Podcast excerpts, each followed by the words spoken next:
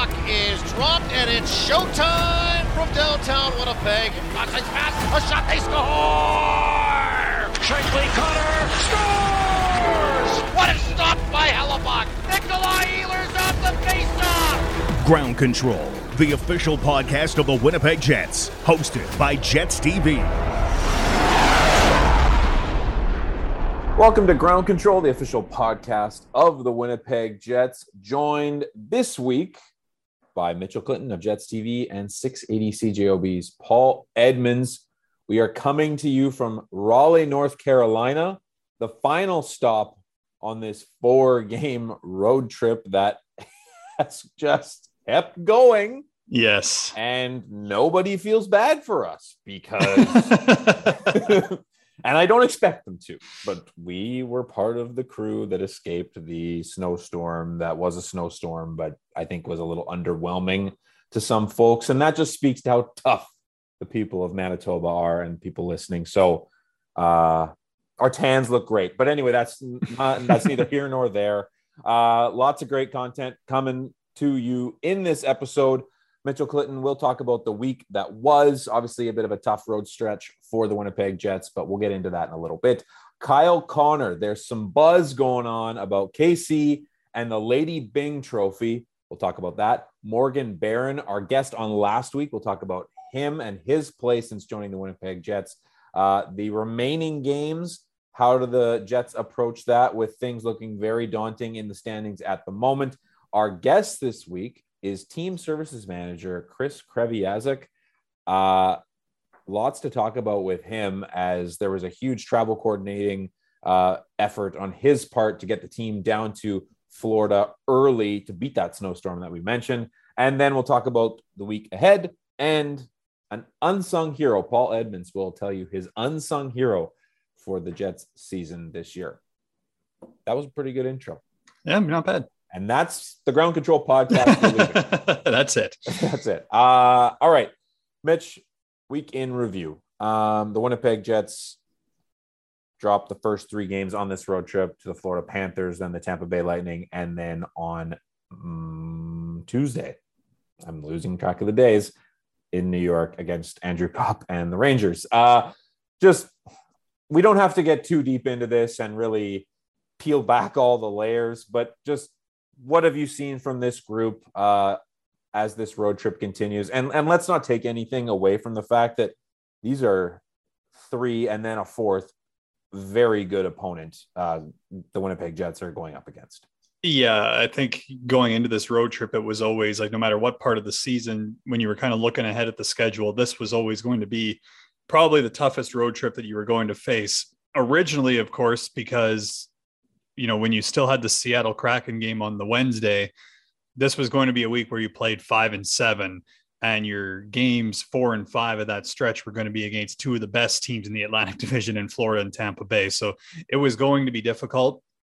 Now, even though you don't have the game against the Kraken in there, it's still two really good teams. And I mean, over the course of this road trip, I mean, when it started, three of the four teams already had 100 points. The only one that didn't was the Tampa Bay Lightning and well they got points 99 and 100 against the winnipeg jets on saturday. So i mean it was always going to be difficult. And florida is just a team that i mean they're you, good. there's so there's so many guys on that team that are having uh, career years or matching career highs or whatever it may be offensively. Um, so they're they're they're just an incredibly deep team that you know the winnipeg jets you know were beat by them, I would say like, you know, Florida got off to such a, such a good start in that one. And then Winnipeg was just kind of trying to catch up throughout that contest. They got up to a, a better start, I thought, against Tampa Bay on Saturday. And that game was kind of similar to the one that the two teams played back in March, where it was just back and forth, back and forth um, through most of the contest. And then, just like the Winnipeg Jets in March pulled away from Tampa Bay, it was the opposite uh, in Tampa Bay against the Lightning, where they just they score five unanswered goals, turn a four-two Winnipeg Jets lead into a seven-four win for the Tampa Bay Lightning. So that one was a tough one. I think there was some frustration after the game. You could see kind of in in Paul Stastny, a guy that likes to keep it pretty even keel. Um, he just kind of talked a little bit about how the the room was feeling after that one, and Kyle Connor also mentioned it a little bit.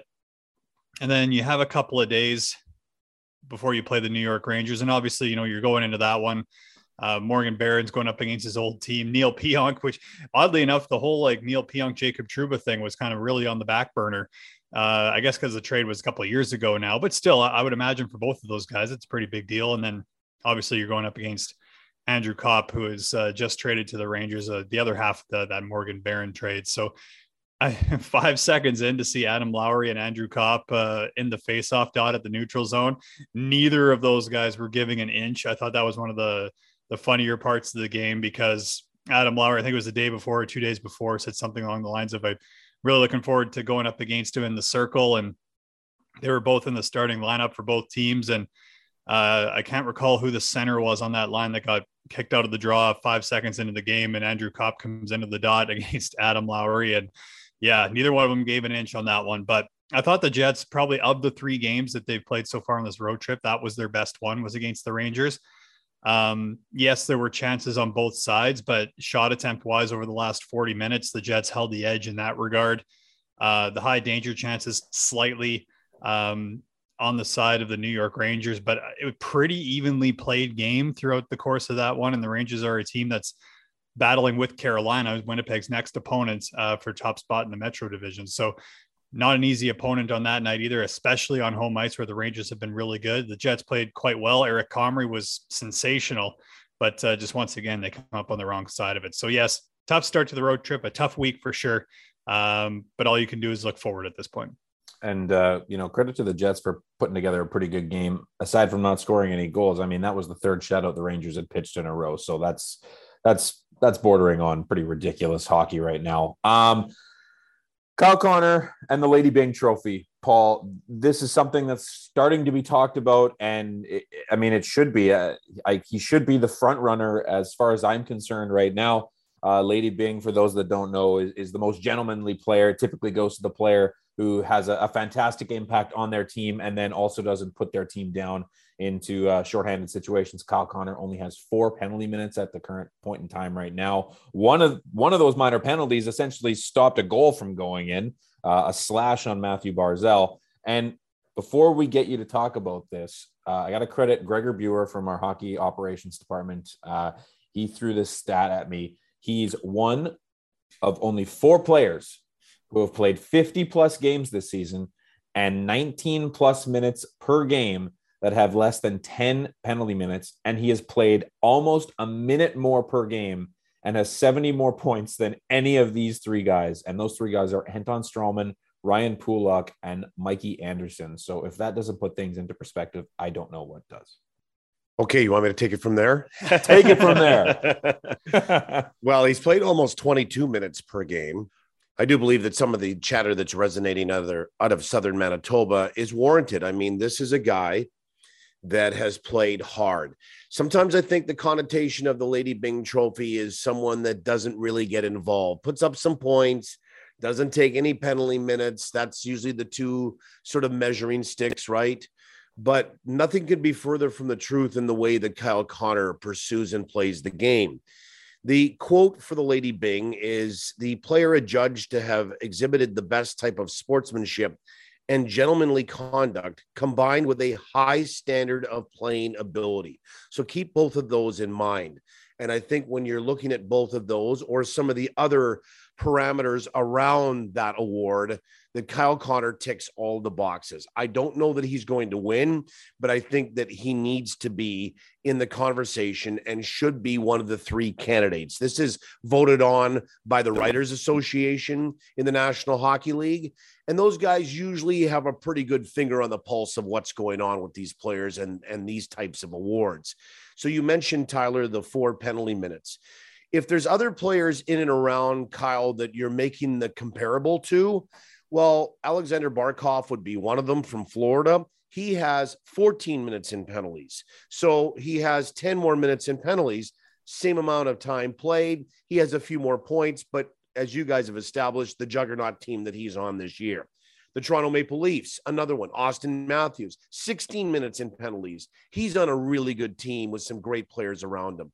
This is an award that I think that should be deserved of going to Kyle Connor, or at least him being at the awards banquet, wherever it might be this year. And and certainly being in the conversation as a candidate. He has not only, I think, improved his 200 foot game, but Kyle Connor is a very competitive person.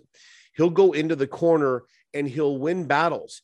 And what the key part of that is, is not only the offensive plays that he's making after he wins those battles, but he stays within the rules to get puck possession off of somebody in a one on one battle. You know, it's the old play hard and be hard to play against. He has certainly defined that for me. And I think that this is an award that nobody really thought about at the start of the year in conjunction with Kyle Connor's name.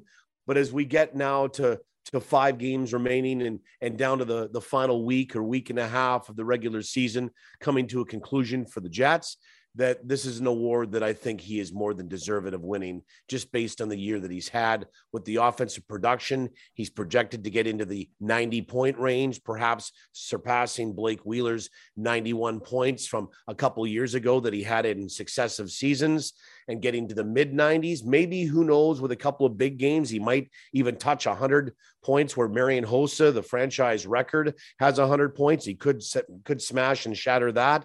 We'll see what happens. There's still a lot of hockey to play for him, but I think that this is an award that uh, he would be, I think, very happy to accept if it was bestowed on him. And I do believe it's deserved on Kyle Connor of at least being in the conversation across the National Hockey League and being one of the three candidates to uh, to be nominated for the award. The funny part of all this is in his media uh, availability yesterday before the, the game against the Rangers, he made the comment that he didn't really even know what the award was at first, which I feel is very on brand for Kyle. Um, just given the fact that he, he's just a man that goes about his business, and clearly he's done his business well this year. Morgan Barron, uh, he's the player that came over in the Andrew Copp trade, one of them at least for now. Uh, Mitch, what have you seen from that young forward? He scored a really fantastic goal, had a great game in Montreal last week, and just looked awesome playing alongside Paul Stastny and Nikolai Ehlers. Uh, when he first came into the fold, he was down with the Moose, but then called up and has sort of played up and down the lineup. And he talked a little bit about that yesterday as well and just not trying to really change his game uh, based on where he is slotted in that lineup. Just what have you seen from the young forward as he sort of makes his way with the Winnipeg Jets?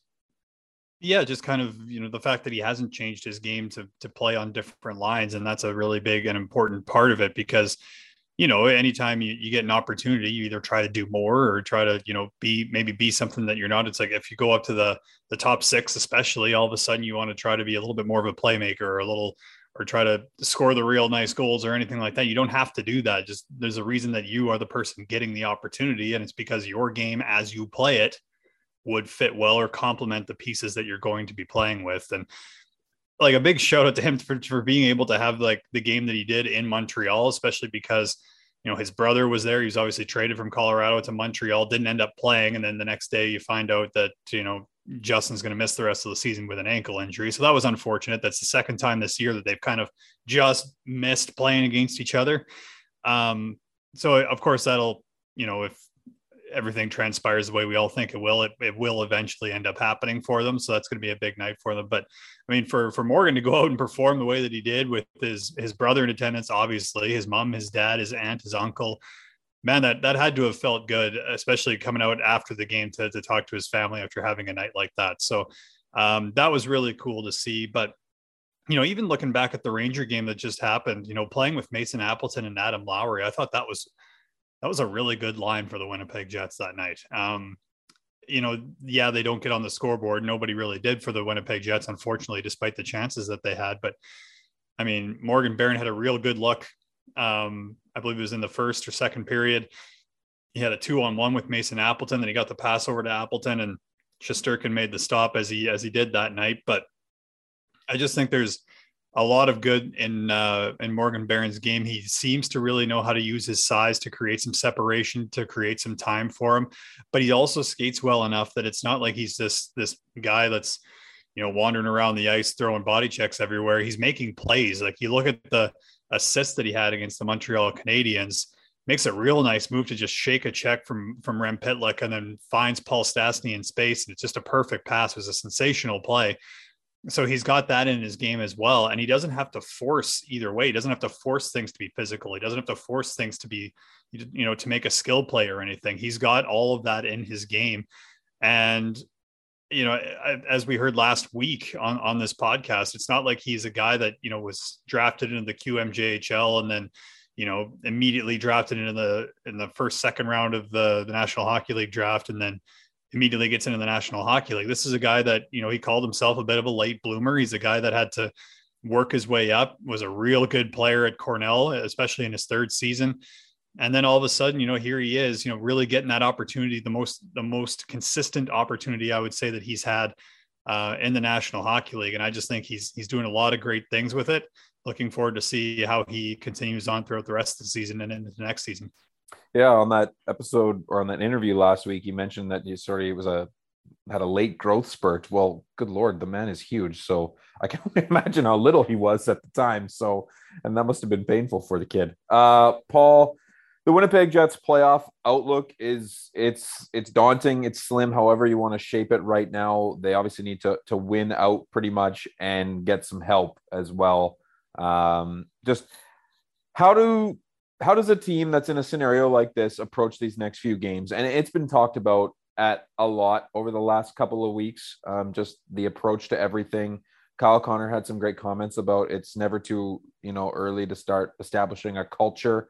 I thought that was a really good comment from from him. Just how do you look at the way the Jets can approach these next few games to to close out the regular season?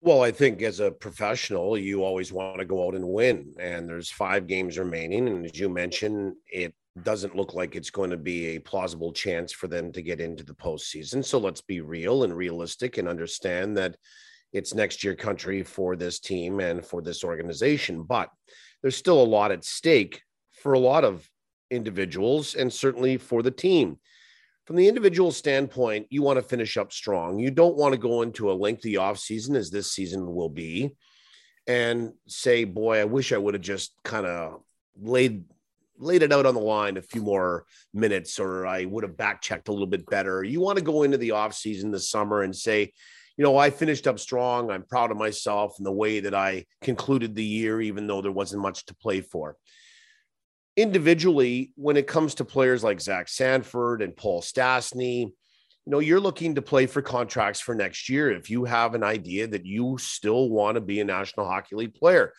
we presume that Zach Sanford does because of his age. And at 36 years old, I think the way that Paul Stastny's played, he still has another year or two good ones in him. So that would be a yes from both those perspectives. So those types of players, those unrestricted free agents, are the type of players that are looking toward next year and using this time as an audition, whether it's still with the organization that they're with or with somebody else that might come suiting for them. So there's that. There's also the restricted free agent. And you look at a Mason Appleton, for instance, on the Winnipeg Jets. You're playing for next year's contract. You're also playing for how long it's going to be and how much it's going to be worth. So there's that, the individual standpoint, plus the pride, certainly the professionalism that goes into it. I think you also, as an organization, you know, you never want to kind of look and go, oh, well, we're a lottery team. Maybe, you know, we could get a better pick. You're going to be one of the 16 anyway. It doesn't really matter where you finish. You're going to go in, you know, into that Farnsby and kind of get kind of rolled around and the balls or the cards are going to come up. So you know, I think that you owe it to the fans, you owe it to um, all of the corporate sponsors, whether the players understand that, but the organization does. So they're going to kind of put everything that they have to winning these games to to make an impression, and especially with four games coming up at home there's people that are excited still to see some NHL hockey before the season does conclude. And you want to put on a good show. You want to have everybody feel pretty good about where maybe the team is at going into the offseason with some changes coming. And we do know that there are changes coming in a lot of different areas. So there's a lot to play for still here. I think the other part of this is too, and you hear this, but the role of spoiler, I always think, is something that motivates players and motivates coaches So you're going into a game, for instance, against the New York Rangers, and they're battling with the Carolina Hurricanes for first place. You want to beat the Rangers, maybe exact some change on how that Metro division is going to unfold. Same thing is applicable when you get into Raleigh to play against the Carolina Hurricanes. You can have a say really on what might happen over the course of the last week and a half in the National Hockey League and who wins that division. So there's always something about that as well. But I think that when you have all of these things orbiting, what it does is when you boil boil it all out, it means that you have to finish up strong. You have to still be within the realm of a professional to play as hard as you possibly can. There's still two points in the line, but there's so many other things outside of that that really affect you personally or from the organizational standpoint. So while there's not much to play for in terms, Tyler, to wrap this sort of long answer up in playing for something in May because you're probably not going to get there beyond that game against Seattle, which was rescheduled into May. You do have a lot to play for leading up to that final game on May the 1st, whether people think so or not. I would agree with you there. And I, I love that you mentioned the home games. I think, you know what?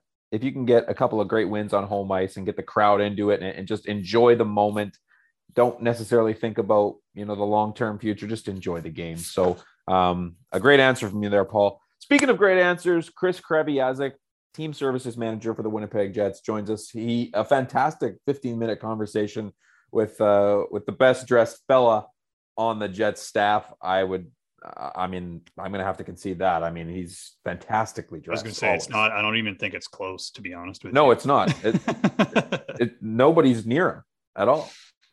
So, anyway, enjoy this interview with the Krev Dog. Shop where the players shop. Jets Gear and TrueNorthShop.com are your authentic team stores. Make sure to stock up on all your favorite Winnipeg Jets and Manitoba Moose merchandise today.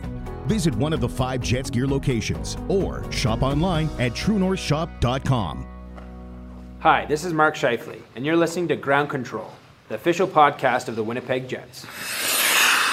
Joined here on the Ground Control podcast by Chris Kreviazuk, the team services manager for the Winnipeg Jets. Chris, first of all, is this uh, your first podcast uh, appearance? This is my first podcast. This is 32 Thoughts, right? Yes, that's that's yeah, I think so. Same level. This will be the first one, yeah. Well, uh, our first starting ever, at the top our first so thank you for chirping me. Um, the first ever guest on the ground control podcast was paul bissonnette and he called us the echl of podcasts. So it was a it was a great way to start. Uh, all right. So tell me a little bit about your role before we gonna get into this. What all comes under your umbrella? What all do you have to look after as the manager of team services Oh, there's, I guess there's a lot of little, little things, but I think the main ones um, worth talking about would be uh, the coordinating of flights, hotels, uh, team meals, buses, practice ice, controlling the master calendar, things like that, like all the travel logistics behind the scenes. I think that'd be the easiest way of describing it. Then kind of whatever the players need on the side, whatever the coaches need, things like that as well.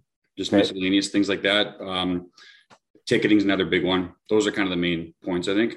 Yeah. So I guess the reason this is relevant right now, um, obviously, the snowstorm uh, in Winnipeg last week that sort of derailed the original plan, uh, obviously, and then the Winnipeg Jets flying down to Florida on Tuesday of that week. Um, just what was that turnaround like, and and what's the process for getting those flights changed? And heck, there was even a game changed in there as well. Yeah, I think it was just really we kind of found out during the Montreal game, which was that was a Monday, I think. Yep. And we were finding out sort of during during that game that the storm was going to be bad enough uh, that we would have to leave most likely Tuesday because the weather was going to get really bad by by Wednesday. We were originally leaving on Thursday, so the process there really was just reaching out to all the different parties involved and seeing if they could accommodate. So the airline got back to us right away, Air Canada, and they said they they had no problem with it. And then of course next is the hotel. Now we were staying originally. We were going to be getting in just the night before the the game uh, Thursday night at seven o'clock. So I had us down by the rink in Sunrise. So I felt if I if we flew over on Tuesday and I put us in in the middle of uh, Sunrise for three days, the players would punch me in the face. So I, uh, so so we we quickly scrambled and and and called a VP with Marriott and just said, look, what hotels do you have out by the water? Because we're going to be there for a couple of days. One of them is going to be an off day, most likely, given the circumstances. And so she came through right away. So it actually became very easy at that point. With when you have a you have a plane and you have hotel set up right away. Right. You're pretty well set. Then you just have little minor details like will the FBO, like the airport, be ready for us? They they will. They always will be. And, and buses, we can we can scrounge up buses even if it's not the regular company that we use, but we we found buses through our regular com- company in Florida as well. So it all fell into place. So everyone was kind of coming up to me at the rink and saying like, geez, you must be, you must be sweating right now. I'm like, nah, I'm good. Like everything, uh, everything kind of fell into place within about, I'd say two hours, a lot quicker than, than, than normally. I've had some, some worse ones than that. So yeah. So and then I got and then I got a lot of slaps on the back because uh, we're going to Florida earlier, and people think that it's my doing somehow. Like I canceled the game. Like, well, let's yeah. go we're going to beat the Blizzard boys. This is all me. Um, yeah. You're welcome. So I guess for those that don't know, Sunrise, Florida is it's just kind of in a business area. There's a mall around. It's not really, you know, if you're going to spend three days in Florida, we, you should do it the way we ended up doing it. So kudos to you. There was a yes, nice beach. Yes. Thanks for clarifying. Yes, you're right. Yes. Um, so, you know, you kind of mentioned it there that you, it was really no sweat I mean, some people would probably sweat pretty hard in that uh, scenario. I guess where does that come from for you? Why? How are you able to sort of roll things off your back?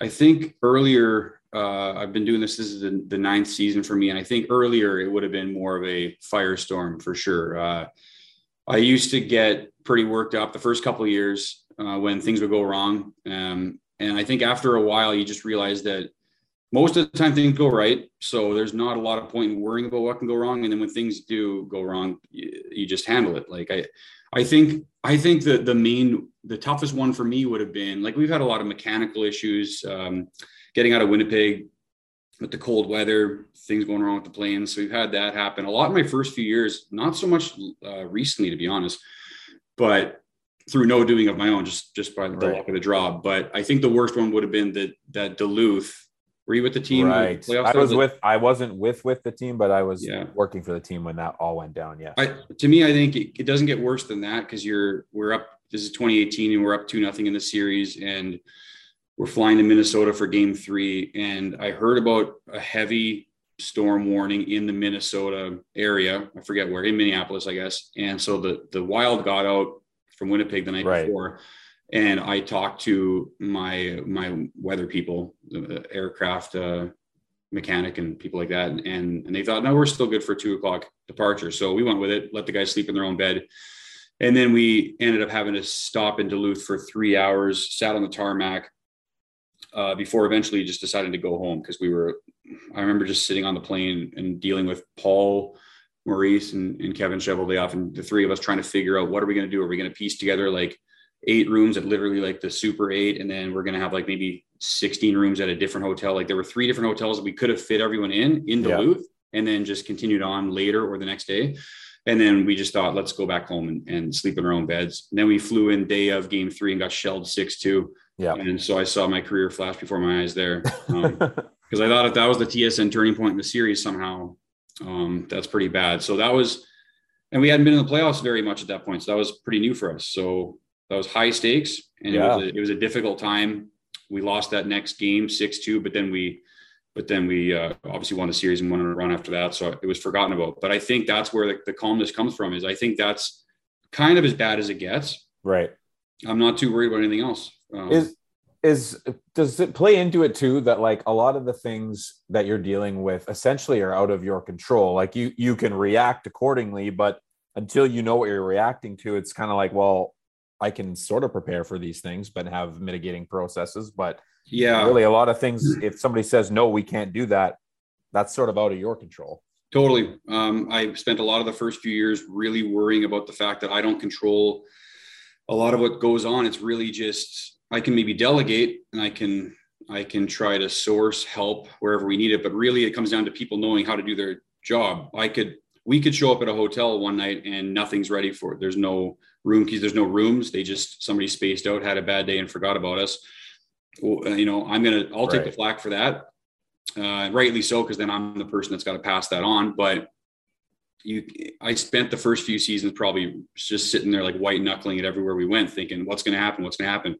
And after eight or nine years of things not going wrong, everyone knows how to do their job. And if something goes wrong, like I don't know, I'll just I'll worry about it at the, at the time when the time comes. Like it just comes from the, getting through some adversity a few times along the way and realizing things always seem to work out. I don't know. There's no point in worrying because I, I probably worried every single every single trip, every single flight, every single bus ride for the first two or three seasons. And uh, probably wasn't fun to be around No. because of that. you weren't around, so you No. can't you can't comment on that. No, I can't. But I would You must have heard from other people though. Yeah, he was an ass to be around, but I was just because I was stressed. I was stressed, man. See, and that's hilarious because I've known you for what five years Yeah. now, and that's not you at all. So, congratulations on your Yes. journey of personal growth. Yeah, yeah. I have a lot of gray hair. My hair, my hair. Well, you said it. I was gonna. I was thinking it. yes, Krevy is a man with a lot of grays. Yeah. uh, but he looks great. So that's where that's probably where most of it came from. Yes. It hasn't Um, got much worse in the last couple of years. So no, it's sort of stayed the same. Yeah. Um. All right. Couple more questions for you. like this podcast, we plateaued. Yes. a couple more questions. Let's hope we can build it back up again. Okay. uh relationship building. Obviously that's that's a huge one for your for your job. How do you go about approaching those relationships with different people? And not just within the team obviously you're like you mentioned earlier you work closely with kevin Cheveldayoff, paul maurice dave lowry all the coaches. But then you're also building relationships with hotel managers and people at rinks when you're trying to book practice ice and that sort of stuff. Mhm. how do you forge those relationships in order to just have a, a casual uh, friendly banter with people and then also be serious at times too Yeah. Uh, again, that's something that I would have been bad at the first couple years. I was more of like a taskmaster, worried that things would go wrong. So I, I used to have this is embarrassing, but I used to. So the the first couple road trips I was ever on, one was a Banff team building trip. We stayed at the Banff Fairmont Springs, I think, and then and then we. Um, I remember our room keys weren't working when we checked in, and they're not. They weren't like a, uh, an NHL hotel. They're they're not used to this. So Yeah. none of our keys were working. So I just saw all the guys come piling back off the elevator in the lobby, you know, with their suitcases. My my heart sank. And so for about a year after that, I made every hotel test 10, I just picked arbitrarily. Yeah, I know this is brutal. I would be busting over, be like, test 10 room keys. Uh, you know, and they're like, uh, what? Uh, okay. So okay. they would, or they would just not do it and like probably lie to me because they're like, this guy's nuts. yeah. And because I'm like, I had this happen before, it happened in Banff, and it's not going to happen here. So test 10 room keys. And they're probably just like, this guy's an idiot. That's hilarious. So I was definitely, I would say I was probably difficult to deal with the first little while. yeah. And then after a while, I realized you can't do that because people aren't going to like you very much. People aren't going to like the team very much. So Yeah. I think just having a laid back, much more laid back attitude, be friendly, obviously be nice, be a good person, Yeah. uh, but also be hardworking. Right. Um, show that if you show that you care and they show that they care, that's a great working relationship.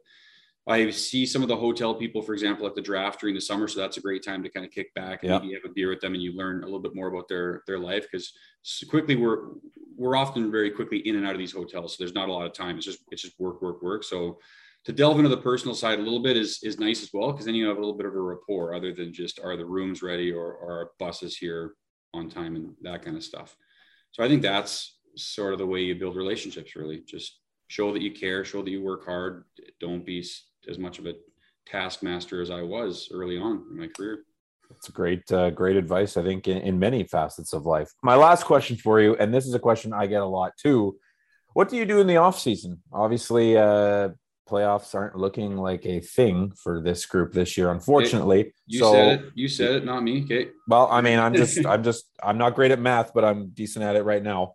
Um, uh, Carry, yes. carry the carry the one, and Yeah. uh, we're screwed. yeah, carry the one, shuffle a decimal point. Uh, Got it. So yeah, off season. What what types of things keep you busy in the off season? I hope you get some some rest and some time to yourself. But just uh, what types of things do you use to prepare for what's coming next? Man, I get too much off time. Like I don't know. I guess I, Well, I don't. I hope your boss isn't listening when you. I no, but I mean, like, I, I wouldn't mind if the season. I, I would obviously love it if the season kept on going for two Right. more months. Right now.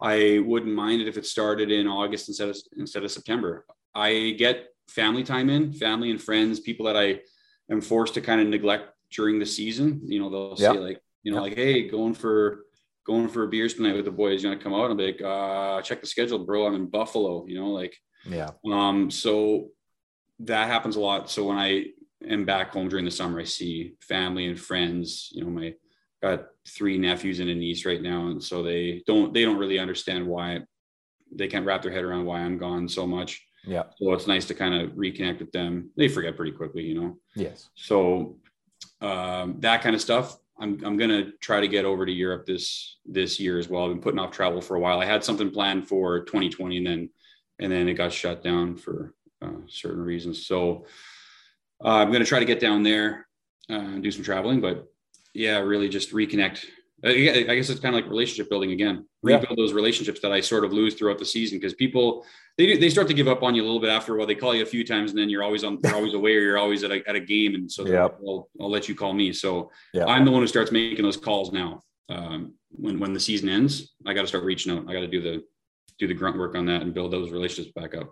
A good friend and a good man, Chris mm. on ground control. Thanks so much for joining us, Krev. Way better than Paul Bissonnette, right? I didn't. Way better. Way better. All right. Love you, buddy. Thank you. Yeah. Take care. Winnipeg Jets fans, did you know that online 50 50 tickets presented by PlayNow.com are available for all Winnipeg Jets games? That's right. Whether the Jets play on the road or at home, you can participate in the game day 50 50 draw. The winner will take home half of the jackpot, with all proceeds in support of the True North Youth Foundation. Remember to buy your tickets on all Jets game days at WinnipegJets.com slash 5050. Thanks so much to Krev for providing that fantastic insight into his uh, his world. And man, it, it's it's awesome to watch that guy work sometimes. And he talked about it a little bit, but just everything kind of just rolls off his back, and he just kind of goes with the flow. So, uh, continuing with the flow of the podcast, Mitchell Clinton, open your eyes. It's time for you to speak. Uh, okay. the Winnipeg Jets have five games remaining on the schedule. Uh, one game on the road against the Carolina Hurricanes uh, on Thursday, and then uh, four home games to close things out for the regular season.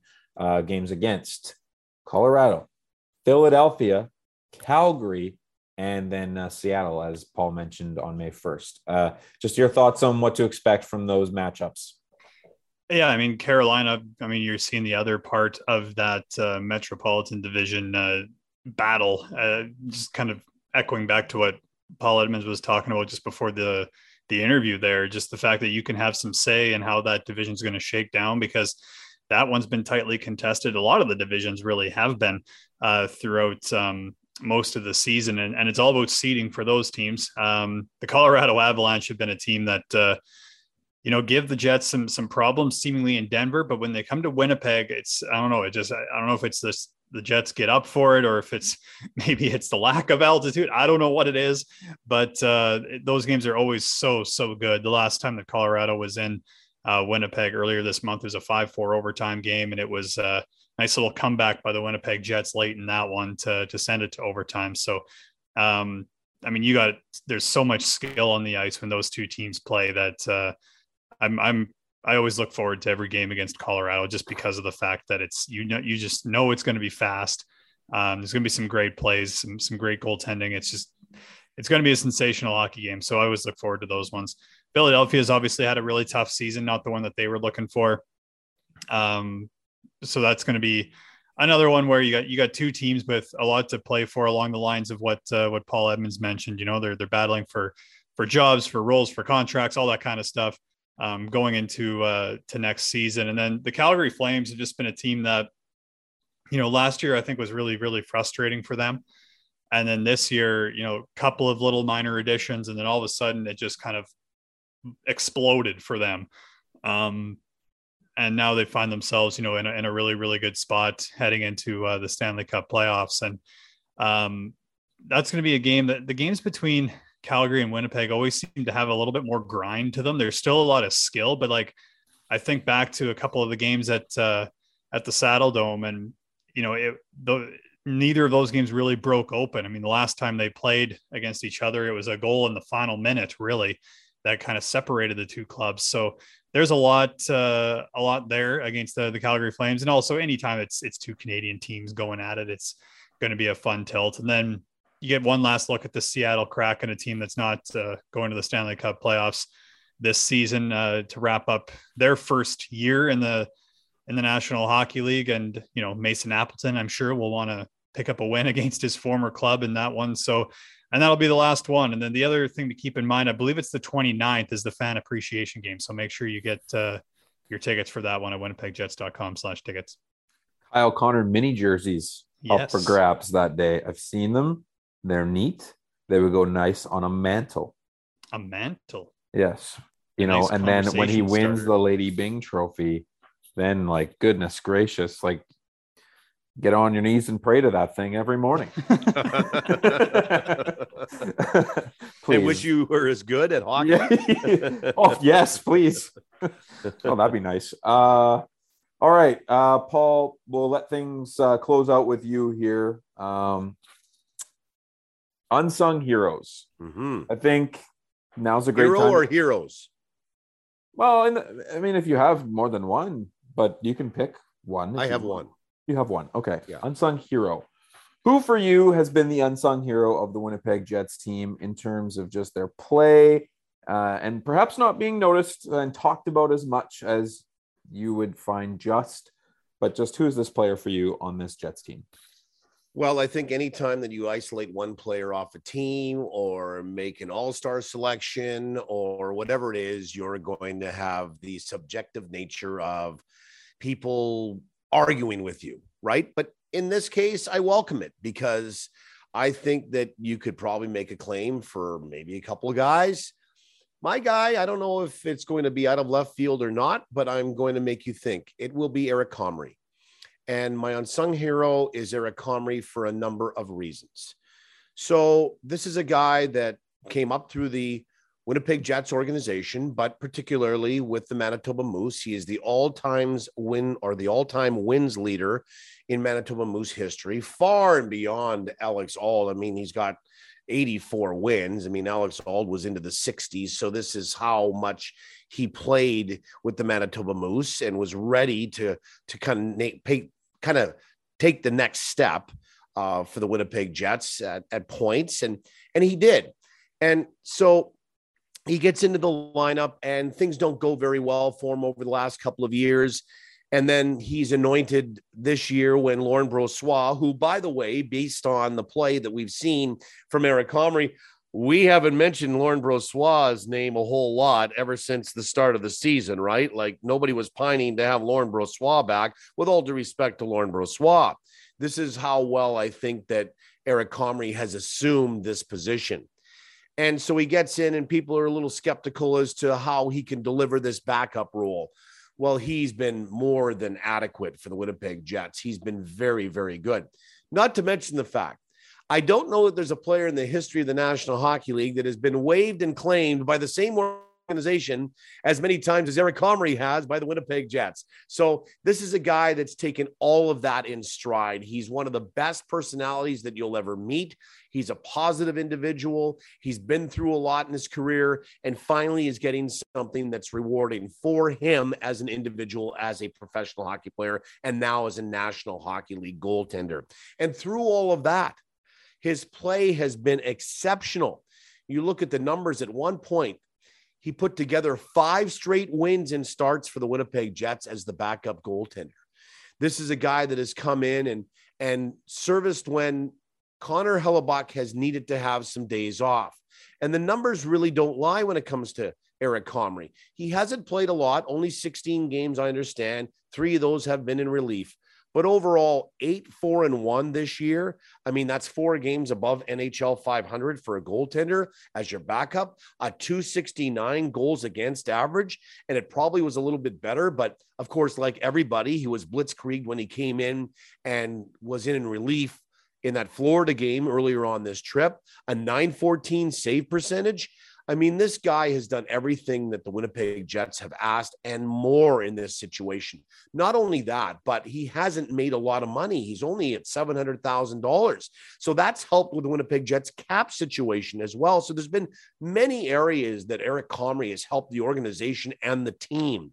And I look for him to go into being an RFA with arbitration rights this offseason. And he's probably going to get a nice little raise as well. He should. He's deserving of that. He's been a loyal soldier to this organization. And not only that, it goes beyond just taking all of those niceties that he has as a personality and making them applicable onto the ice and being a guy that you can rely on. He has more than done that for the Winnipeg Jets. So for me, Eric Comrie is the unsung hero for the Winnipeg Jets in 2021 2022. Fantastic analysis from Paul and a quick Eric Comrie story that I, I think is just hilarious this trip. So, game one of the trip, uh, as Krev noted in his interview, uh, the team stayed at a day hotel after the morning skate because the arena is far away from where we were actually staying in our Florida trip. So, we go down for lunch, and there's this big like kind of easel with a list of names and the hotel puts on this quiz like a nhl quiz and the prize is a putter. And so everybody who went down for lunch got a little sheet and the the lady who kind of runs the the things at the hotel hands out the papers and oh, you fill out the quiz. And it's got a list of all who's won the the putters over over the course of the season. And lo and behold, Eric Comrie wins the putter. But the best part about this is this is game one of like a what is this, a 12 or a 13 day road trip. So every time I see Eric, he's carrying this putter off the plane, he's got the putter. Onto the bus, he's got the putter. And like, wow, yes, it's nice to have won a putter, but man, toting that thing around is so awkward and hilarious. It's great. And I'm glad it's happened to Eric because he's the only person who would probably take that in stride. So uh, I hope he bangs in a few more putts with that thing. Anyway, this has been Ground Control, the official podcast of the Winnipeg Jets. I've enjoyed this episode. I hope you have too. Thanks so much for listening on behalf of myself, Mitchell Clinton, and Paul Edmonds. Have yourself a great week and go Jets. This has been Ground Control, the official podcast of the Winnipeg Jets, hosted by Jets TV. For Jets news, videos, and more, head to winnipegjets.com. Proceed when able.